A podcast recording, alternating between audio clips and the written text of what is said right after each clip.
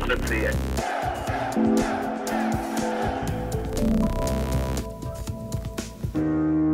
Dědeček eh, v jedné eh, knižce na tom vzpomíná, jak to byla hrozná doba, jak slyšeli ty salvy popravčí a když šel okolo, jak eh, mu bylo smutno a jak teda to zasáhlo vlastně každého člověka tady v té čtvrti, co žil. Známá mě říkala, že tatínek, že se učil doma, teďka vyhlídl z okna a viděl, jak vezou vůz plný mrtvol, krev, jak teče na zem. Jo, jak z toho byl, jak z toho byl otřesený. A můj jeden spolužák, když jsme se o tom bavili, tak mě říkal, že jak zprvu ti lidi nechtěli uvěřit tomu, že se tam střílí. Mysleli si, že se tam někdo učí střílet. A říkal, moji rodiče šli okolo a říkali si, tam se asi točí nějaký film.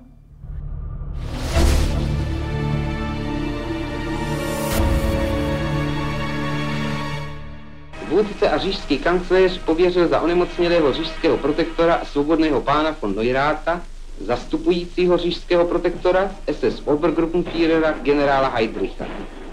Zastupující říšského protektora ujal se svého úřadu. Zlom v přístupu nacistů k obyvatelům protektorátu Čechy a Morava přišel 28. září 1941. Tehdy, právě před 80 lety, do funkce zastupujícího říšského protektora nastoupil Reinhard Heydrich, který de facto vystřídal Konstantina von Neurata.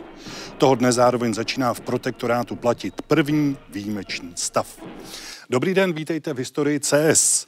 Co všechno se od toho dne změnilo, o tom budeme dnes diskutovat s našimi hosty, kterými jsou historici Vladimír Černý z Fakulty sociálních studií Masarykovy univerzity v Brně. Dobrý den. Petr Koura, Pedagogická fakulta Univerzity Karlovy a ředitel společnosti Collegium Bohemicum. Dobrý den. A Jan Kuklík, historika právník, děkan právnické fakulty Univerzity Karlovy. Dobrý den. Pojďme nejprve zasadit nástup Reinharda Heydricha do kontextu té doby, protože eh, tehdy vládne v Praze Konstantin von Neurath a má za úkol udržovat v protektorátu klidné zázemí, aby tam byl takzvaně ten onen klid na práci, jak to požaduje Hitler. Do jaké míry tenhle přístup funguje? Tak ten přístup na podzim 1941 přestává fungovat. Eh, Češi se začínají bouřit, je to samozřejmě eh, výsledek útoku Eh, Německa na Sovětský svaz, kdy tedy přichází očekávání, že z toho východu eh, přijde osvobození a dochází k něčemu, co nacisté nepředpokládají, vlna stávek eh, v průmyslových podnicích a začíná tedy růst protinacistický odboj. Takže ten klid na práci, který měl symbolizovat Neurath, přestává fungovat a je nutné přijít se změnou v té okupační politice. A tu změnu právě symbolizuje Reinhard Heydrich. Eh, já tady mám zprávu von Neurata, která hodnotí období od 10. srpna do 10. září 1941 a tam se uvádí, že se zostřila situace a stouplo napětí. A do jaké míry by mě zajímalo, to bylo právě eh, dopad onoho útoku na sovětský svaz a do jaké míry, eh, řekněme, to bylo dáno ekonomickými zájmy našich občanů, protože ono zároveň začíná kolabovat zásobování. Čili jak byste ten poměr viděl? Tak já myslím, že jako primární ten uh, útok na Sovětský svaz. A přestože tedy německé armády postupují nebo propaganda hlásí, jak eh, vítězí a jak tedy rudá armáda je na kolenou a podobně, tak eh, v tom zázemí to vře. Eh, prostě lidé už nevěří té nacistické propagandě, takže paradoxně, i když se může zdát, že to osvobození ještě daleko, tak začíná ta vlna stávek a vlna toho odporu. A ekonomická situace je čím dál tím horší, takže ta zásobovací situace je katastrofální, ale v těch příštích následujících letech protektorátu bude ještě horší. Zastupující říšského protektora SS Obergruppenführer generál Heydrich navštívil poté státního prezidenta doktora Emila Háchu.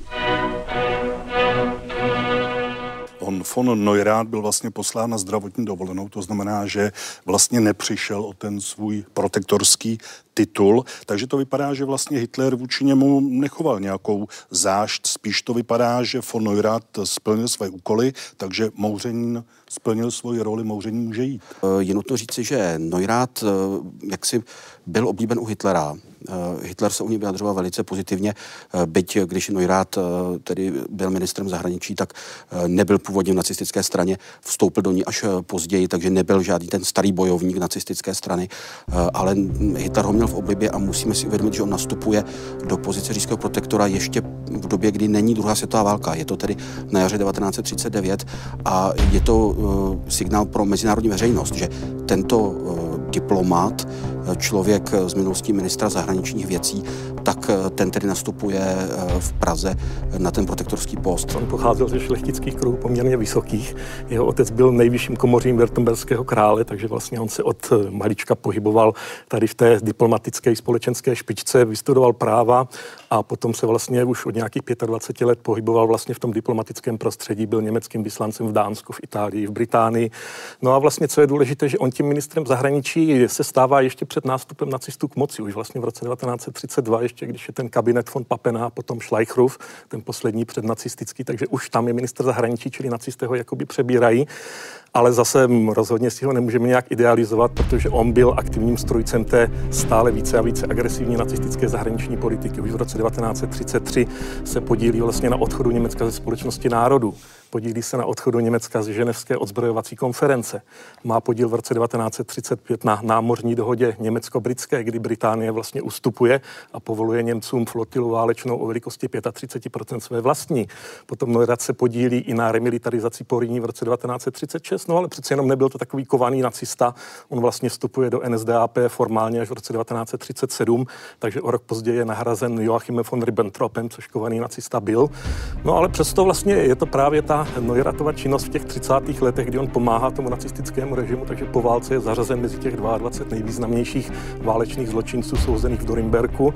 Dostává tedy 15-letý trest vězení, z čehož si odpikal 9 let a potom v 54. roce dostal infarkt ve špandavské věznici, takže je propuštěn ze zdravotních důvodů a umírá tedy o dva roky později. Tu neděli, kdy Heidrich, jak se přijel do Prahy, bylo to oznámeno, a vyhlášeno stane právo. Měli jsme eh, první schůzku, mluvili jsme o tom, jako co vlastně budeme dělat a jak to budeme dělat a tak dále a tak dále. První ty informace, první diskuze k tomu. A teprve úplně na konci řekl jeden kluk, kluci, ale ten nový Reichsprojektor jde pro hezká svině tak musíme si dávat bacha. Reinhard Heydrich byl generál policie, šéf hlavního úřadu říjské bezpečnosti a bezpečnostní služby, prezident Interpolu dokonce. E, proč přijal úřad zastupujícího říjského protektora? Protože mě by napadlo, že tím vlastně oslabí ten svůj vliv v Říši a v Berlíně, když bude sedět v Praze. Na druhou stranu je možná tou motivací to, že měl asi lepší přístup k samotnému Hitlerovi z této pozice. Tak ono samozřejmě z Prahy do Berlína není daleko a Heidrich tady nebyl pořád. On samozřejmě se věnoval jiným činnostem, víc například konference ve Vanze v lednu 1942, eh, kde se rozhodovalo vlastně o té takzvané konečné fázi konečného řešení židovské otázky. No a Heidrich jednak, který samozřejmě měl docela dobrý přehled o protektorátu, protože, jak jste říkal, byl tím šéfem hlavního úřadu říjské bezpečnosti, takže vlastně šéfem všech nacistických policejních složek dostával na stůl hlášení o situaci v protektorátu, takže celkem věděl, co se tady děje. No a byl to člověk tvrdý, který byl ochotný k čemukoliv, takže Hitlerovi se hodil prostě na ten post. Eh, tady bylo potřeba, protože ta situace přituhovala, ta válka na východě taky se nevyvíjela tak rychle, ten blitzkrieg, jak byli zvyklí třeba z Francie. Vlastně když Heydrich sem přichází, tak už ta válka na východě trvá tři měsíce. Takže mm, nacisté začínají chápat, že to bude konflikt delší, potřebují využít ten protektorátní prostor, potřebují tady mít klid, aby dělníci pracovali, aby odboj byl zlomen hlavně, no a proto byl ten Heidrich tím pravým mužem. Ale je to vlastně ta dočasná mise a právě jako s tím spojením s těmi bezpečnostními uh, složkami a zásahou proti uh, domácímu odboji. Takže já myslím, že je to celkem logické uh, a také to mohlo pro něj být spojeno s očekáváním, že pokud se mu právě povede tady splnit ty cíle, s kterými byl do protektorátu poslán, takže to posílí jeho pozici v Berlíně, což se ostatně stalo. Den vůdcových narozenin odevzdal státní prezident dr. Hácha jménem obyvatelstva Čech a Moravy zastupujícímu říšskému protektorovi SS Obergruppenführerovi Heidrichovi na pražském hlavním nádraží slavnostním způsobem sanitní vlak číslo 751 jako dar vůdci.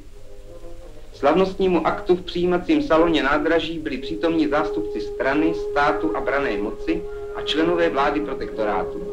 My tady hovoříme o protektorátu, protektorát Čechy a Morava. Co to vlastně znamenalo v praxi? Jaké bylo právní ukotvení, uspořádání tohoto, tohoto útvaru a jak fungovala ta německá zpráva ve vztahu k té české?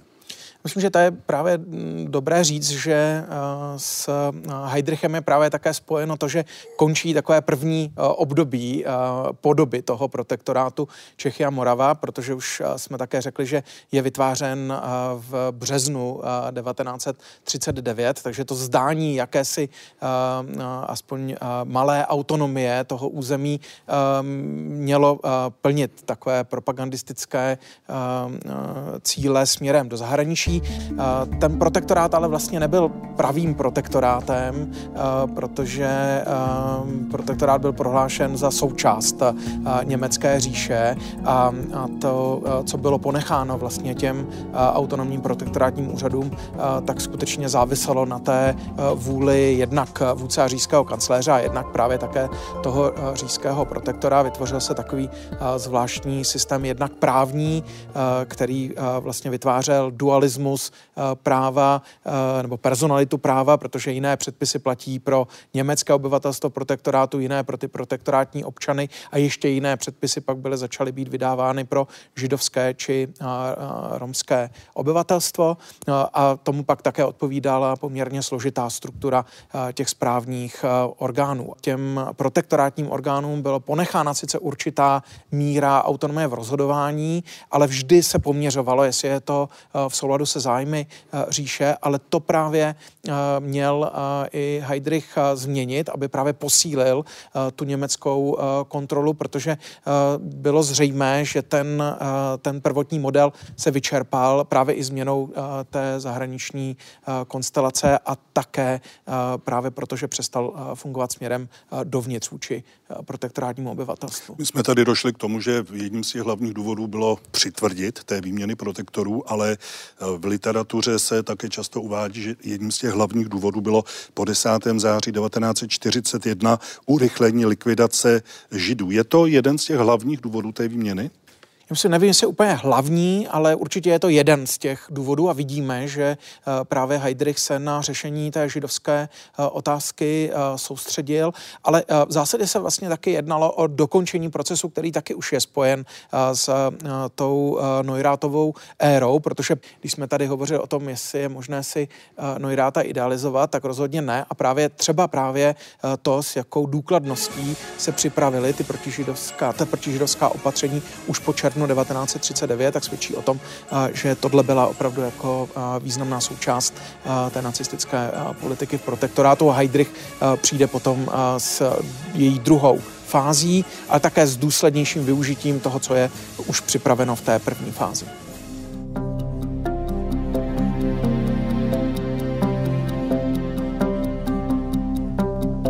Buděreček byl brněnský lékař a Pracoval v nemocnici u svaté Ani nejdřív a poté měl vlastní ordinaci.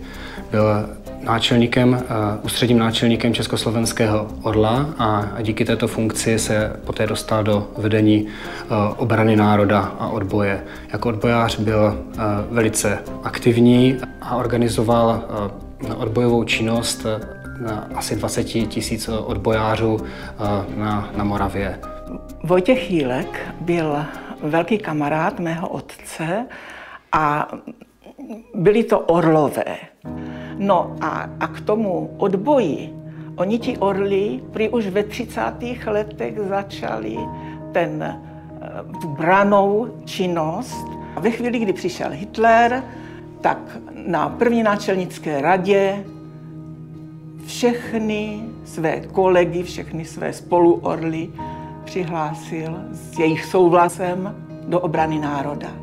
Museli si zvolit jména a nesměli to nikomu říct. A jenom on vlastně všechny ty jména znal. A ovšem měl přehled.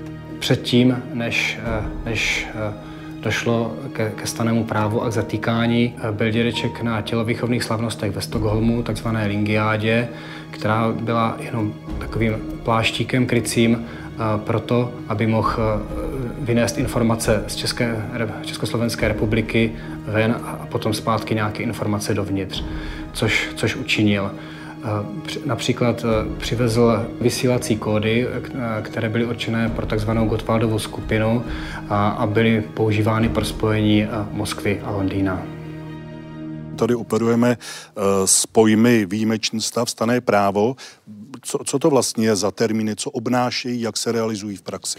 Já myslím, že ten pojem, který byl použit, vlastně to civilní stané právo, měl být odlišen od vojenského staného práva, které by také mohla být vyhlá, vyhlášena v tom německém pojetí. To většinou byl stav, který následoval po nějaké bezprostřední okupaci nějakého území nebo, po, nebo v případě nějakých významných nepokojů. Takže tady to bylo něco trochu jiného než ten vojenský, ale zároveň to symbolizovalo to, že uh, tomu říjskému protektorovi a nebo tomu jeho zástupci bylo dáno právo, uh, aby eventuálně mohl pozastavit platnost jakéhokoliv uh, z těch právních předpisů, které by platily a zároveň to umožnilo zejména zavést uh, mimořádné, mimořádný systém uh, soudnictví, nebo tedy uh, v, tom, v, té, v té oblasti toho trestního postihu to umožnilo vytvořit právě ty mimořádné soudy, které jsou takovým symbolem právě toho prvního staného práva. Čili kdybychom úplně jednoduše našli nějaký vztah mezi výjimečným stavem a staným právem? Já myslím, že je to mimořádný stav a, a je to pojem, který se proto používá. A, a taková zajímavost je, že on byl vlastně vyhlašován uh, pro uh, jednotlivé uh, části toho území, nemusel platit po celou dobu pro celé území toho protektorátu Čechy a Morava. A to bylo i součást právě určité té politiky, která mohla být takhle využívána a také v praxi využívána byla. Já jsem tady našel, že neplatilo v moravských politických okresech, jako byl Zlín nebo Jihlava. Víme proč? Ono to bylo v podstatě jenom formalita. Já si myslím, že z toho důvodu, aby to nevypadalo tak, že to stané právo platí na celém územím protektorátu, že ti nacisté rozlišovali ty jednotlivé oblasti, ale v praxi to vypadalo tak, že popravování nebo prostě s těmi stanými soudy souzení byli i lidé i z těch okresů, kde to stané právo vyhlášeno nebylo. Takže nacisté prostě, kdo se jim nehodil, koho chtěli zatknout, toho stejně zatkli a postavili před ten staný soud, ať už byl z okresu, kde to stané právo oficiálně platilo nebo ne. Ale postupně právě uh, bylo to dobře vidět i z té druhé druhé strany, kdy uh, bylo odvoláváno. Takže uh, byl to určitý signál, že právě v tomto území se již podařilo uh, tu situaci stabilizovat, takže zejména právě ta oblast Brna a Prahy byla ponechána do samého, samého konce, jo? aby se dávalo také tady najevo, že pokud bude nějaká vůle k té spolupráci, je možné jako zmírnit některá ta opatření. Já myslím, že je to součást právě té nacistické politiky.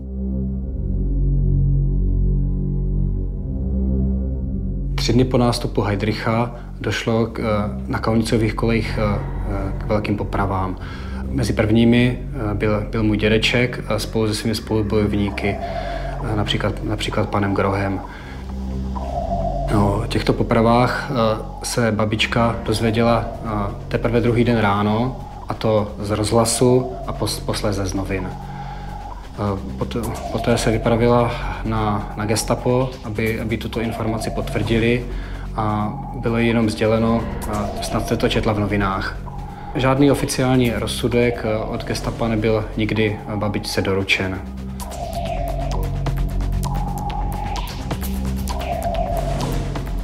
Jedno z měst, kde tohle, to, o čem hovoříme, začalo fungovat okamžitě, bylo Brno. E, zdá se, že vlastně ta příprava byla velice důkladná, protože tam nedošlo k žádnému vyčkávání, prodlení, ale začalo se konat. Soud zasedal v budově právnické fakulty. Jak to všechno vypadalo? No, Brno vlastně bylo takové specifické, protože tam byla e, silná německá komunita, která vlastně její příslušníci ještě před příchodem německých vojenských jednotek 15. března 1939 tak vlastně to město ovládli. Obsadili radnici, rozhlas a prostě významné strategické budovy. Čili ti Němci skutečně byli velice aktivní a jejich centrem byl potom německý dům na Moravském náměstí, který byl v 45. roce tedy zbořen. No a ta situace potom vlastně, tam byla taková ta e, společná existence toho českého a německého živlu, který se tam prolínal. Samozřejmě, že v období té Heidrichovy vlády a potom i druhého staného práva to bylo vlastně nejhorší, protože ta, ta vzájemná interakce nebyla moc dobrá. Máme třeba dochovaná různá svědectví. Když se popravovalo v Kounicových kolejích, tak skupina Němců tam odvlekla paní, která se modlila růženec za ty, za ty popravované. Oni ji slyšeli, takže ji odvlekli na Četnickou stanici nebo v polovině listopadu. Paní, která se jmenovala Jarmila Přerovská, šla se svou stejnou jmenou dcerou po ulici a když slyšeli ty salvy, tak pronesli něco, zase ty bestie střílí, slyšeli to Němci, odvlekli je na gestapo. Jo? Čili takovéhle situace se stávaly. Také tam byla celá řada udání, ovšem nejenom tedy ze strany Němců, bohužel i ze strany tedy toho českého obyvatelstva se ta udání objevovala. A asi takové nejhorší, co bylo pro eh, ten český element, tak byli eh, příslušníci německé národnosti z Brna z hlavy, který, kteří právě působili na brněnské řídící úřadovně gestapa, nejenom jako řidiči nebo třeba vězenští dozorci, ale nejhorší byla skupina, ve které byli lidé, jako byl Wolfgang Dick, Richard Šetke nebo Karl Franz Prudky, což byli brněští Němci, kteří uměli perfektně česky bez stopy německého přízvuku takže gestapo je využívalo v rámci takzvané volavčí sítě, hmm. což byla vlastně skupina jednak tvořená českými konfidenty jako Karel Paprskář nebo Stanislav Jízera, kteří byli donuceni spolupracovat s gestapem a pak teda bohužel spolupracovali velice aktivně. No a tihle brněští Němci na ně dohlíželi a sami se taky někdy vydávali za české odbojáře a pronikali do těch českých sítí, protože skutečně uměli perfektně česky.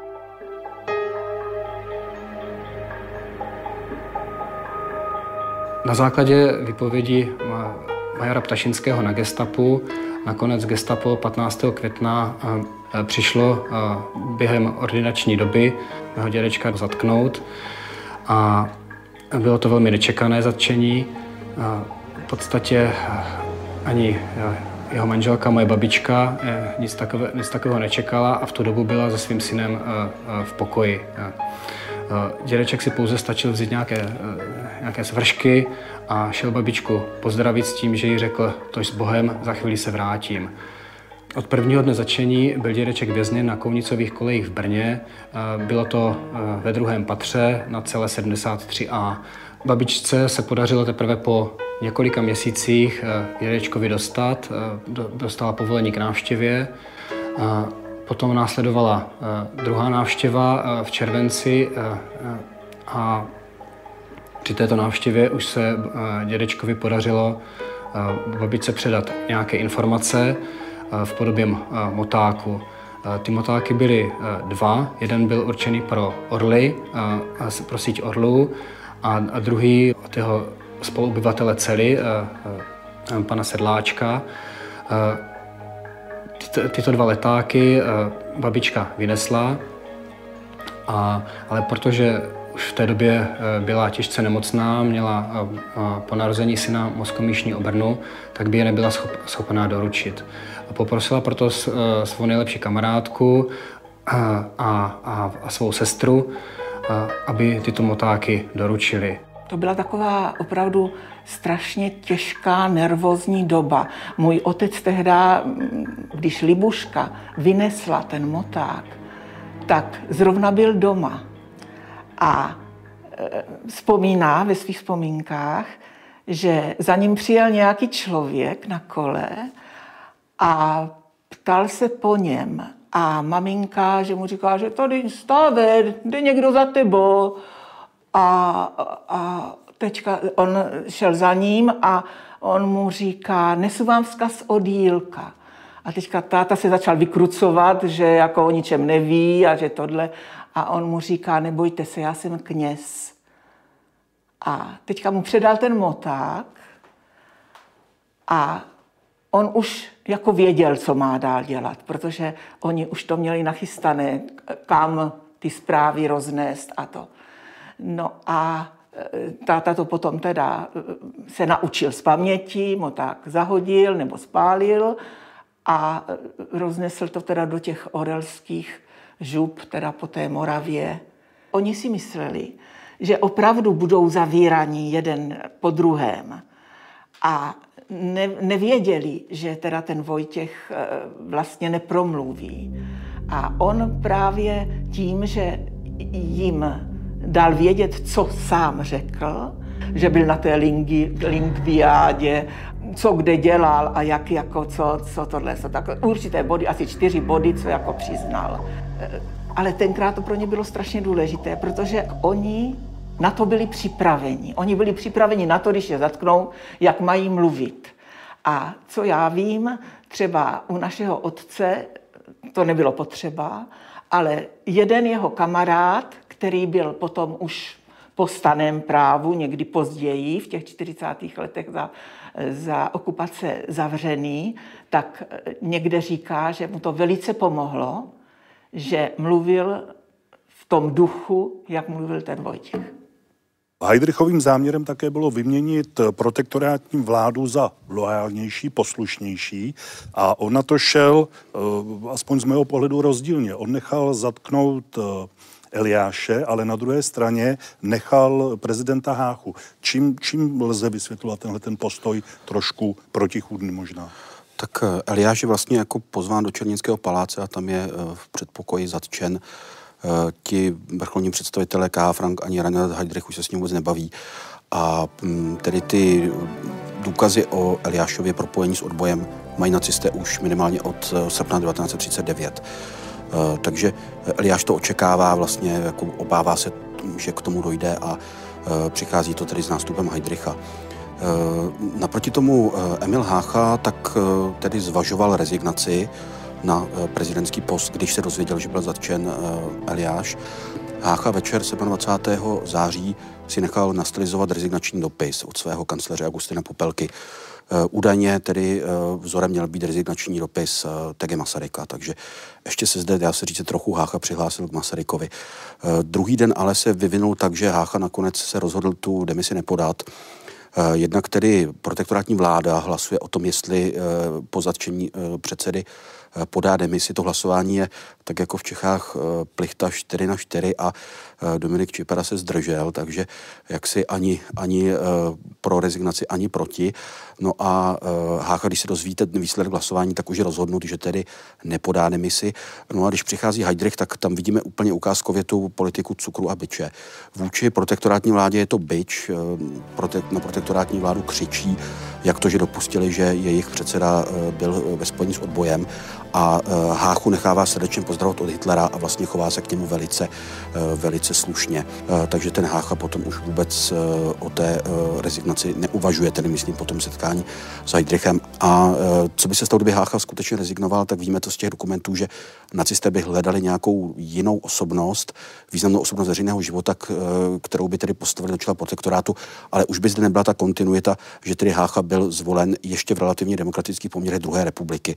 Takže tohle bylo pro nacisty docela důležité. Eh, a já si teda myslím, že to nebylo rozhodnutí Heidricha, ale Hitlera, že ten Hachas se trvá ve funkci hlavy protektorátu.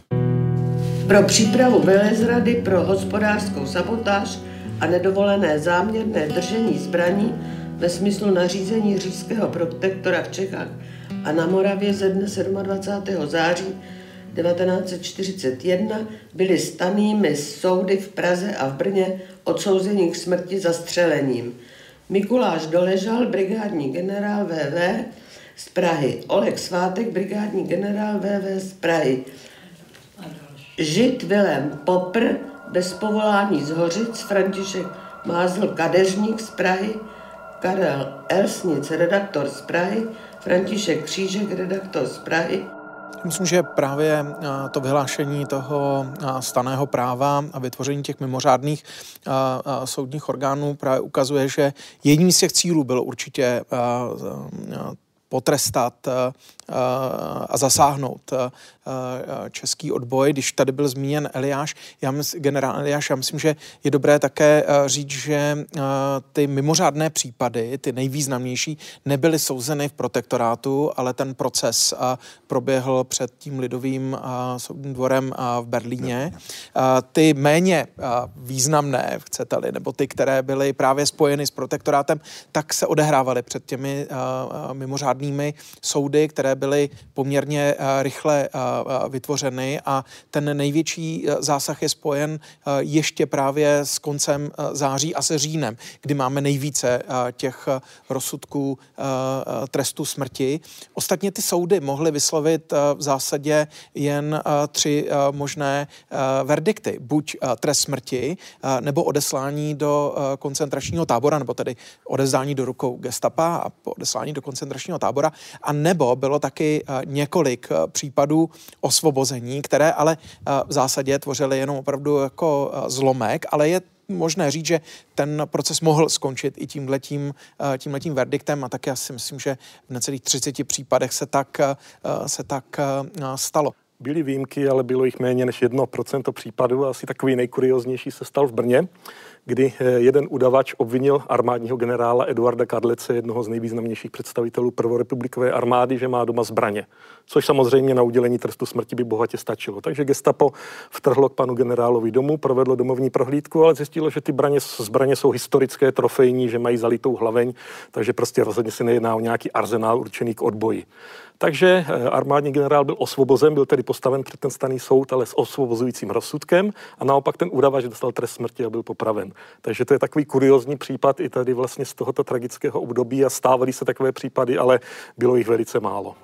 V Brně eh, v Kounicových kolejích, v Kouničkách jsou vlastně popravy organizovány jako jakési veřejné představení. Eh, znamená to, že třeba ta situace v Brně byla vyhrocenější než v jiných místech? Tak tam v Brně eh, byl problém v tom, že na to popraviště bylo vidět z těch okolních ulic. Sice se tam neprodávaly vstupenky, jak se dodnes milně traduje, a často to můžeme slyšet, tak to pravda není, ale faktem je, že zejména tedy to německé obyvatelstvo se chodilo zpozdálí, samozřejmě, protože to bylo za plotem, na ty exekuce dívat a ty jejich komentáře byly zcela jednoznačně kladné, jak si hodnotili pozitivně to, co vidí. Jinak v Brně vlastně eh, těch exekucí proběhlo celkem 142 v období toho prvního staného práva ve směs muží, stejně jako v Praze, takže ženy vlastně v období toho prvního staného práva popravovány nebyly. To nastává až po Heidrichově, po atentátu na Heidricha za druhého staného práva. No a eh, ty exekuce probíhaly jednak zastřelením, to prováděli většinou příslušníci SS ze strážního praporu BMN Meren, ale také oběšením. Z těch 142 lidí bylo 38 oběšeno a byli to ve směs židé a nacisté to vykonávali právě v těch konicových kolejích, tam byly tři šibenice a pak eh, prostřed vlastně na tom dvoře popraviště, kde se střílelo a eh, ty popravené židy, což bylo asi nejbrutálnější, museli vlastně popravovat jejich souvěrci. To znamená, že židovští vězni popravovali židovské vězně a máme i takové svědectví, že jeden z těch popravovaných křičel na svého kamaráda, ty mě přece nemůžeš oběsit a on říkal, já to musím udělat, nebo oběsí mě. Hmm, hmm. Jinak potom eh, je docela zajímavé, že vlastně Wilhelm Nele, což byl šéf brněnského gestapa, tak už nechtěl, aby těch exekucí v Brně bylo provedeno víc, čili na přelomu let 41 42 ještě probíhá několik zasedání staného soudu, kdy je odsouzeno 73 lidí k smrti. Jsou tam mezi nimi vlastně výkvět eh, brněnské intelektuální vrstvy profesoři Masarykovy univerzity Jan Florián, Karel Hora, František Koláček. Ale eh, tihleti odbojáři už jsou odvezeni do koncentračního tábora Mauthausen 7. května 1942. Tam probíhá jejich masová poprava, je popraveno 72. Pouze jediný z nich se zachránil, úředník Jan Beneš, kterému se podařilo utéct ještě v Brně z tábora pod Kaštany, ještě než vlastně proběhl ten transport do Mauthausenu. Ale to tam se stalo jako i v Praze, takže to byla jako politika, kterou uplatnili jako v Praze i Brně. A, ale i, ten, i to nahrazení vlastně výkonu toho trestu smrti odesláním do koncentračního tábora s tím, že uh, návrat nežádoucí byl vlastně uh, vyslovení trestu, uh, trestu smrti.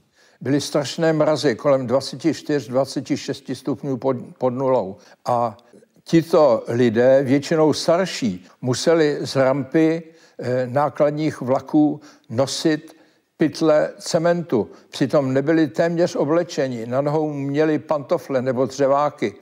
Není tedy nic divného, že v takových podmínkách vyhladovělí, bytí, strašlivý teror, šikany eh, začali velice rychle umírat.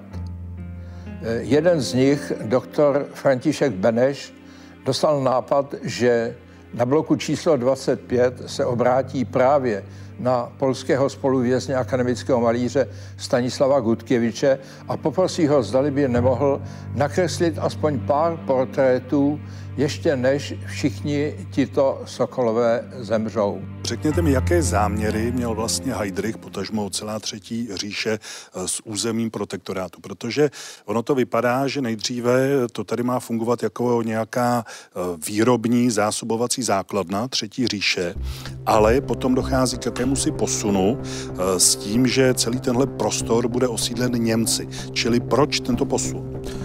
Myslím, že od začátku se počítá s tím, že eh, ty české země budou germanizovány, eh, takže není to úplně jako posun, jenom spíš, řekněme, přichází to do další fáze, kdy teda už se to přibližuje.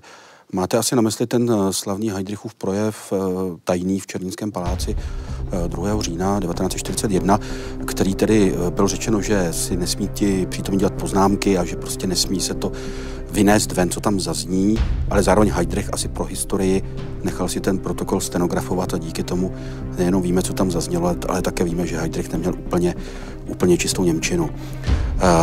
Tam prostě zaznělo to, že rozdělíme obyvatele českých zemí podle tedy těch dvou kritérií, jestli jsou e, good rasy, jak říkali e, tedy nacisté, jestli mají, jestli pochází z dobré rasy nebo ze špatné a jestli mají Eh, dobrý přístup nebo špatný přístup. A tyto dva pohledy ještě kombinoval. kombinovat, takže celkem čtyři, čtyři kategorie.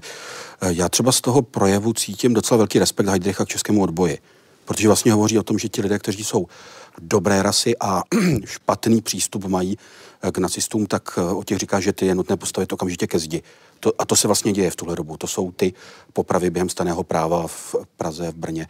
Eh, takže oni to v tu chvíli už eh, přímo provádějí, že ti lidé, kteří se postavili nacistům, tak jsou tedy popravováni a že tedy vlastně jako o tom není žádná, žádná diskuze. Takže Heidrich tady vlastně uh, uznává ten český odboj, uh, tu vůdcovskou vrstvu českého odboje, že prostě to je pro nás to největší nebezpečí.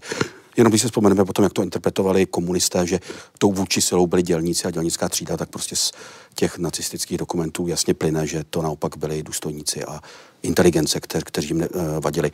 Byť za stejného práva, to jsme zapomněli říct, uh, jsou popravováni také komunističtí odbojáři, uh, redaktoři ilegálního rudého práva, František Křížek, Jan Krejčí, Vratislav Šantroch, Václav Křen, abych některé jmenoval. Ale prostě není to jako zásah vůči dělnické třídě a priori vůči inteligenci a té, té odboje vrstvě. Co se týče tedy toho plánu na tu na germanizaci, toho českého prostoru samozřejmě má to přijít až po vítězné válce.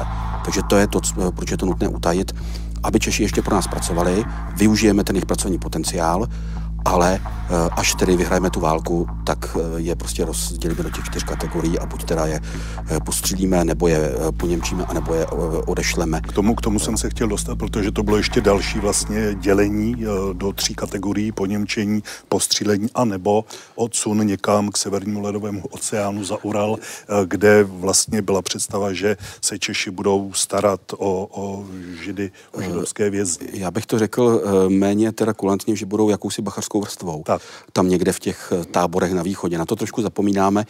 Eh, takže tam oni plánovali prostě vyvést to nepohodlné obyvatelstvo. Eh, tam měli prostě ti, ti otroci třetí říše pracovat vlastně na, na Němce a právě jako zajímavé, že Češi měli být jakousi eh, vůdcovskou, řekněme, bacharskou vrstvou pro ty ostatní národy, slovanské, židovské, eh, Romové samozřejmě tam také měli být a tak dále. Zvláštní čest, že? Zvláštní čest. Eh, asi to vychází z té rasové optiky, že oni vlastně Čechy díky tomu, že jako je považují za nejzápadnější Slovany, tak se domnívají, že vlastně nejvíce jsou ovlivněni tím němectvím a tudíž jakoby z té, v té hierarchii těch slovanských národů stojí nejvýše.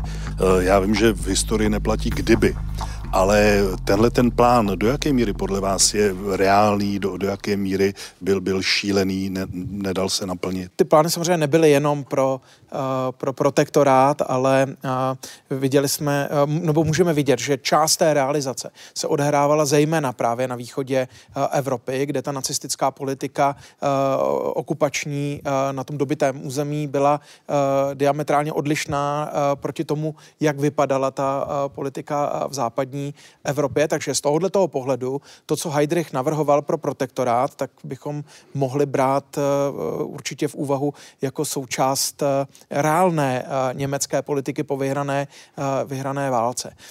Samozřejmě ale ta historie kdyby nezná, nicméně k tomu je dobré říct, že můžeme vidět realizaci ještě jiné nacistické politiky, která se dotkla protektorátu a to je právě zahájení toho konečného řešení židovské otázky, která neměla počkat na konec války. Takže z tohohle toho pohledu si myslím, že musíme brát skutečně vážně to, co Heydrich pro protektorát a pro český národ plánoval. Mimo jiné právě ale ty informace o tom, co je skutečná podstata té Heydrichovy politiky, vedly v Londýně skutečně k tomu, že Heydrich je brzy po svém nástupu vybrán jako terč té operace SOE, která je lakonicky nazvána Liquidation of Heydrich. Takže ten plán atentátu na Heydricha souvisí s tím, jak se vlastně jevil Heydrich jako skutečně reprezentant nacistické politiky, včetně těch plánů směrem do budoucna. Ono je docela zajímavé, jak se vyvíjel ten jeho vztah k těm Čechům. Ono to taky mělo určitou dynamiku.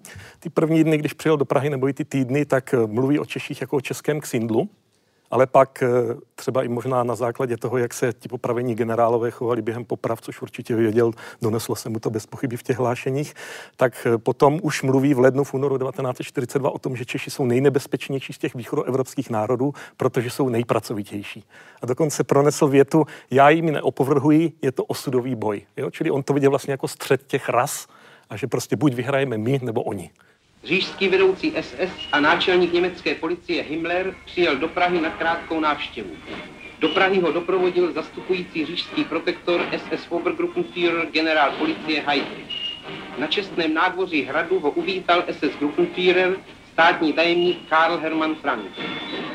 Jedno eh, německé sousloví, které se označuje jako HHH v Němčině, zní Himmlerův mozek je Heydrich a on se netajil dokonce tím, že by měl ambice vystřídat Hitlera na té nejvyšší pozici. Nakolik to bylo reálné? Nevím, jestli tam prostě tyhle ambice byly, protože uh, Heydrich samozřejmě byl poslušný svému vůdci. To byl ten vůdcovský princip nacistické straně. Vůdče rozkazujeme, následujeme. Tam to nefungovalo jako v klasických politických stranách, že by prostě uh, se tam diskutovala otázka toho nástupce, aspoň neoficiálně. Uh, takže on zlížel Hitlerovi jako, jako ke svému vůdci a neodvážil si spochybňovat jaksi jeho vůdcovství. To, co třeba spojuje podle mě Heidricha Himmlera a Hitlera je určitý pocit výjimečnosti. Oni byli uh, přesvědčení o tom, jak říkali, že jsou vyvolení prozřetelností. Třeba u uh, Heinricha Himmlera víme, že se považoval za převtělení německého krále Jindřicha Ptáčníka a uh, Hitler vlastně něco podobného také pocitoval a málo se ví, že i Heydrich měl tyto tendence, když to tak řeknu, uh, o prostě, jako že vyvolení prozřetelností. Uh, málo se ví, že on tedy uh, se účastnil i jednoho bojového letu na východní frontě, byl tam sestřelen a vlastně tři dny mu trvalo, než se dostal k německým pozicím a Hitler mu to pak zakázal, jako ty bojové lety.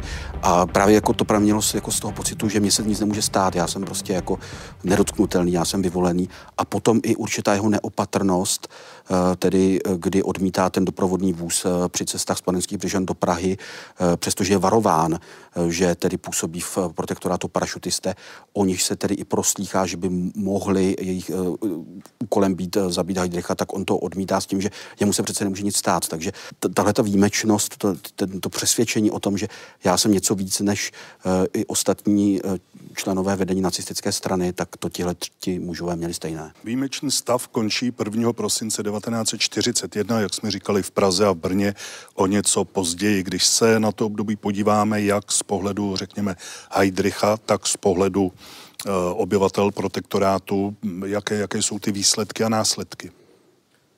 Tak je třeba říci, že ten odboj skutečně, ten domácí odboj utrpěl tvrdou ránu. Na druhé straně ovšem Heidrich, když hodnotí nějak ten první výjimečný stav a jeho výsledky v podobě více jak 400 poprav a přes 2200 lidí bylo tedy posláno do toho koncentračního stábora s tou poznámkou Ricker unerwünscht, návrat nežádoucí, tak prohlásil, že ten odboj byl mnohem širší a nebezpečnější, než se čekalo. Takže sám byl překvapen vlastně tím rozsahem toho odboje. No a dobře víme, že prostě úplně zlikvidovat se mu ho nepodařilo, čehož právě dobrým důkazem je to, že koncem prosince 1941 přistávají v protektorátu právě členové desantu Antropoid a tím se daří pět měsíců tady ukrývat, mají celou řadu spolupracovníků a prostě gestapo o nich neví. Čili pět měsíců oni tady působí, vytipují si vlastně ten terén a pak skutečně ten atentát provedou. Jo? Čili to je nejlepší důkaz toho, že ať se Heydrich snažil jakkoliv, tak prostě ten odboj se mu zlomit nepodařilo. A to je asi nejdůležitější. Zlomit se sice nepodařilo, ale já myslím, že ty, ty následky a, a toho jeho příchodu do Prahy jsou pro ten odboj a, dost citelné. Takže a, já myslím, že a, je, je, je, to, je to uh, otázka uh, z hlediska toho, co asi byly ty cíle. Já myslím, že ty cíle uh, se mu uh, podařilo naplnit uh, právě tím prvním uh, staným, uh, staným právem. Uh, na druhou stranu možná právě tím prvním staným právem uh, si podepsal ten svůj uh, rozsudek, uh, rozsudek smrti, jak už tady bylo, uh, jak už tady bylo řečeno, takže to je právě někdy zajímavé na té, na té historii. Ale možná uh, ono nešlo taky jenom o ty politické uh, cíle ve vztahu k odboji nebo české inteligenci, ale eh, možná bychom měli říct, že tam byly i docela eh, významné cíle ve vztahu třeba k potlačení těch hospodářských důsledků a byly tam i ty hospodářské činy, které byly souzeny a to si myslím, že také splnilo určitě svůj účel, protože myslím si, že ten účel toho staného práva bylo zastrašit obyvatelstvo, ale dát nějakou možnost Eh, právě té většině, eh, jak se eh, chovat vůči právě tomu nacistickému okupačnímu aparátu. A to si myslím, že se Heidrichovi do značné míry podařilo. Takže já bych tady byl trochu opatrný z hlediska toho hodnocení, protože to je, to je právě přesně ta otázka, co se uh, sledovala, co byla ta nacistická politika. A pak ale vidíme, že samozřejmě ta historie nekončí koncem toho prvního staného práva a pokračuje dál. E, já bych se zastavil ještě u jedné věci, protože se traduje, že Heydrich chtěl vlastně vyprovokovat Čechy k udavačství, aby gestapo mělo vlastně jednodušší práci. Do jaké míry se to podařilo třeba právě v Brně, kde byla velká německá menšina, kde by se řeklo, že ty sklony k tomuto možná byly e, příznivější než jinde? Skutečně nějaké ty případy udavačství tam byly víc samozřejmě ze strany té německé komunity než té české, ale myslím, že to nebylo nějak až výraznější eh, jako před Heidrichovým příjezdem. Tam v podstatě eh, i ta situace potom eh, jakoby řekněme, graduje až vlastně za toho druhého staného práva, kdy i ten počet obětí je skoro trojnásobný. Tam vlastně 142 poprav a 395 potom až po eh, atentátu na Heidricha během vlastně pěti týdnů 395 exekucí a i v té době vlastně největší počet těch německých diváků těch poprav byl až vlastně po Heidrichově smrti, kdy taky dokonce jeden den tam proběhlo 40 exekucí, což bylo vlastně maximum, co se jí technicky dalo zvládnout. Takže ten vztah Čechů s Němci jakoby samozřejmě v tom Brně byl narušen, ale zase mám třeba svědectví eh, ještě z 90. let, když řada těch pamětníků žila, vypravovala mi jedna paní, že eh, bydlela v Činžovním domě, naproti bydlela německá rodina, oni tedy byli sociální demokrati za první republiky, volili sociální demokracii, což mělo samozřejmě vliv na to, že Hitlera si v lásce neměli a ta rodina k ním normálně chodila poslouchat londýnský rozhlas, což se trstalo hmm. smrtí v té době. Jo, čili jsou i případy, že vlastně ti Češi a Němci si důvěřovali natolik, že společně prováděli tady tuhle věc, kterou mohli velice tvrdě odskákat v té době po revoluci se obnovil kříž, který tam byl po válce na památku obětí. A k tomu kříži teda už po několik roků se chodíváme vždycky modlit a, a je to takové pěkné setkání. A já si myslím, že tady ten duch těch umučených tady pořád je. A to, že si je jednou za rok připomeneme, tak jim vyjadřujeme vlastně jakousi vděčnost za to, že za nás umřeli, že vlastně nebýt toho, že třeba ten Vojtěch se choval tak statečně, tak my jsme tady opravdu nebyli, tak tady toto nás pořád tak nějak vede k tomu, abychom tyto události připomínali a e, zkrátka je on a všichni ti ostatní pořád mezi náma. Oni jsou pořád naší součástí. Já kdykoliv jedu kolem těch kauniček, tak si na to vzpomenu. Kolikrát jdeme kolem s manželem, stoupneme před popravčí místo a modlíme se. Můj otec se tam kleče modlil. Vždycky ve výročí, když měl Vojta výročí smrti, tak pokud mu to dovolil zdravotní stav a, a šlo to tak, opravdu si tam klekl a kleče se tam modlil. Píše to v těch svých pamětech. Najdeme tady ještě jeden přesah, který míří až vlastně do dnešních dnů, protože nedávno německý prezident navštívil kryptu, ve které padli eh, čeští parašutisté, kteří vlastně spáchali eh, atentát na Heidricha. Eh, jak tenhle ten vývoj, tuhle událost číst?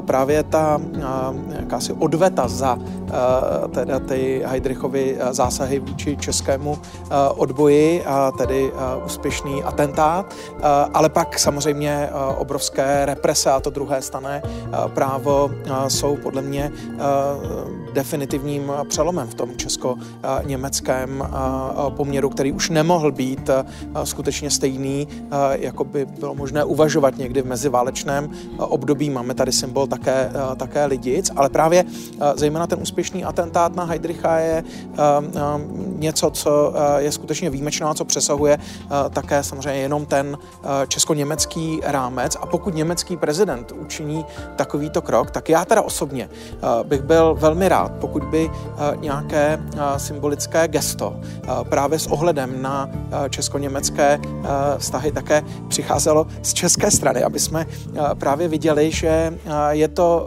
určitá příležitost, jak se na tu historii konečně po tak dlouhé době podívat možná trochu jinýma očima, ale nezapomínat na to, co se stalo. Já jsem měl možnost s německým prezidentem o tom hovořit, protože jsem ho prováděl výstavou Naši Němci, kterou připravuje společnost Collegium Bohemicum v Ústí nad Labem a my skoro okolností tam máme jednu vitrínu, ve které chceme představit osobnost parašutisty Jaroslava Švarce, člena výsadku TIN, který měl podobně jako antropod měl zlikvidovat Heidricha, tak TIN měl zlikvidovat Emanuela Moravce.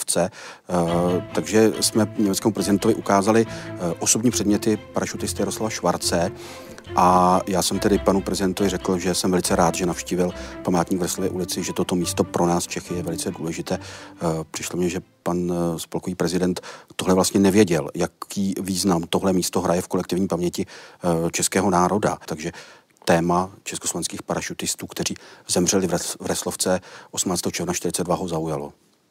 Tolik tedy dnešní historie CS. Děkuji našim hostům za jejich názory, vám děkuji za to, že jste se dívali a zase nashledanou u dalšího vydání pořadu Historie CS.